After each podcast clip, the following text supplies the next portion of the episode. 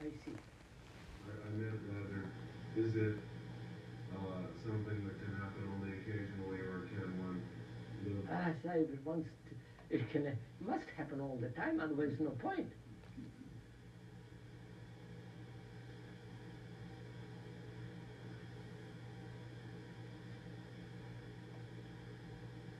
And, you know, from that, another question arises, which is,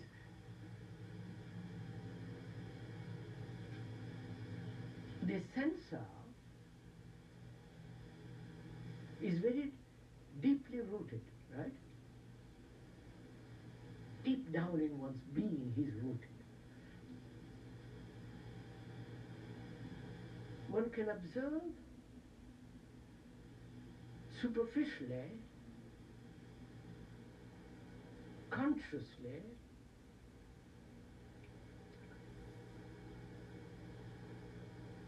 without the observer. Hmm? That's comparatively easy if one has gone into it, uh, watches it, you know, that's comparatively easy. But there is this deep rooted censor in the very uh, recesses, in the dungeons of one's being, in the caves of one's heart, and so on. How do you, how, how does it happen to bring all that out? I don't know if it interests you all this.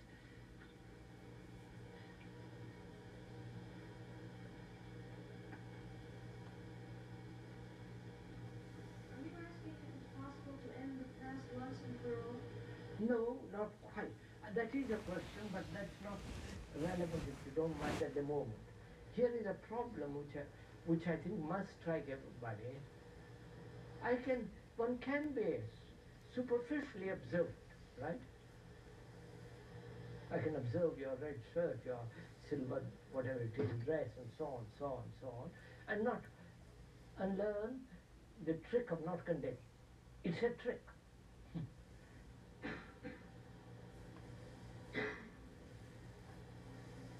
But at the deeper layers, deep down, the sensory is in operation, Hmm? of which one may not be conscious at all.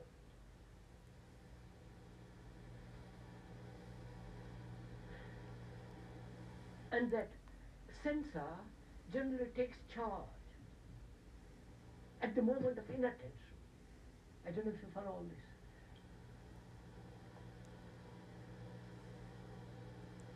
And the moment of inattention is sleep.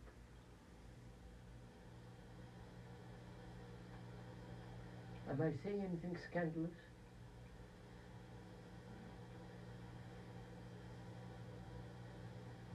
Am I saying anything Because scandalous? then this censor uh, projects dreams, you know, all the rest of it takes place. Or do they handle this? One can, in this, in this, in, with this term, when you that one can be asleep with your eyes open. Wait, sir. No, no, don't go for the result yet. You'll find out. See what is. I'm inquiring. We're inquiring.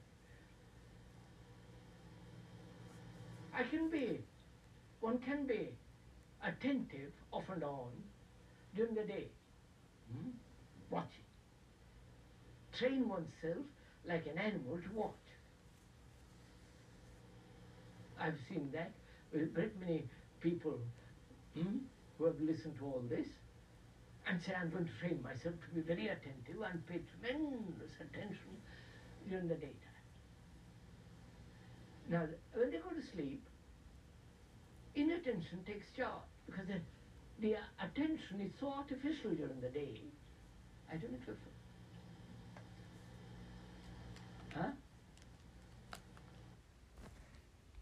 Act of purgation. Do you understand? You understand the word to cleanse? I'm using the word. I'm sorry you don't understand the words I'm using. I'll explain each word as I go along.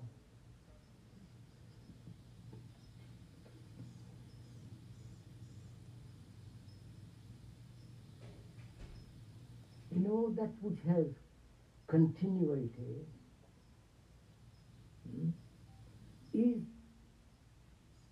degenerating.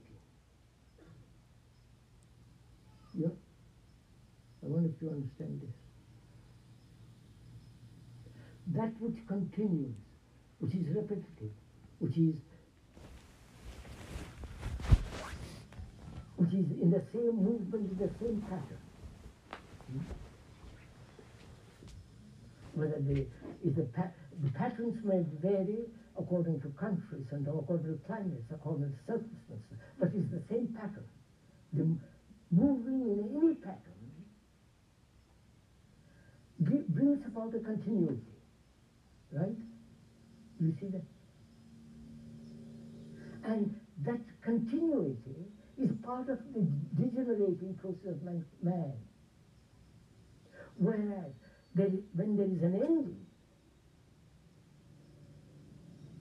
to continuity, something new can take place. You, you understand? This is simple. So we are, we are going to We need a great deal of time to go into this question of what is death. Either you can understand it instantly, because you have understood, you have lived and understood the whole movement of thought as fear, hate, love, you follow all that. And you can then grasp the significance instantly of what death is. But as, as most people don't do this kind of work, so we'll have to work together to go into this. Though I'm not your guru, so don't be a follower of anybody.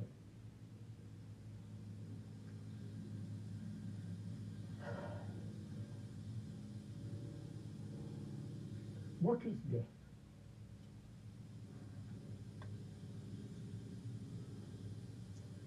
When you ask that question, thought has many answers, right? Thought says, I don't want to go into all the miserable explanations of thought. Haven't you noticed when thought, when asked that question, every human being has an answer to it. According to his conditioning, according to his desire, according to his hope, according to the, to the demands of his comfort. You follow? He always has an answer.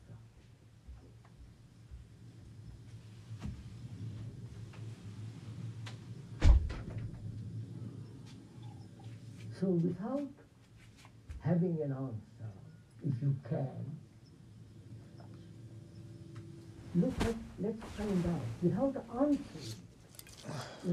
the answer will invariably, invariably intellectual, verbal, put together by thought. But we are examining something totally unknown, totally mysterious. That is a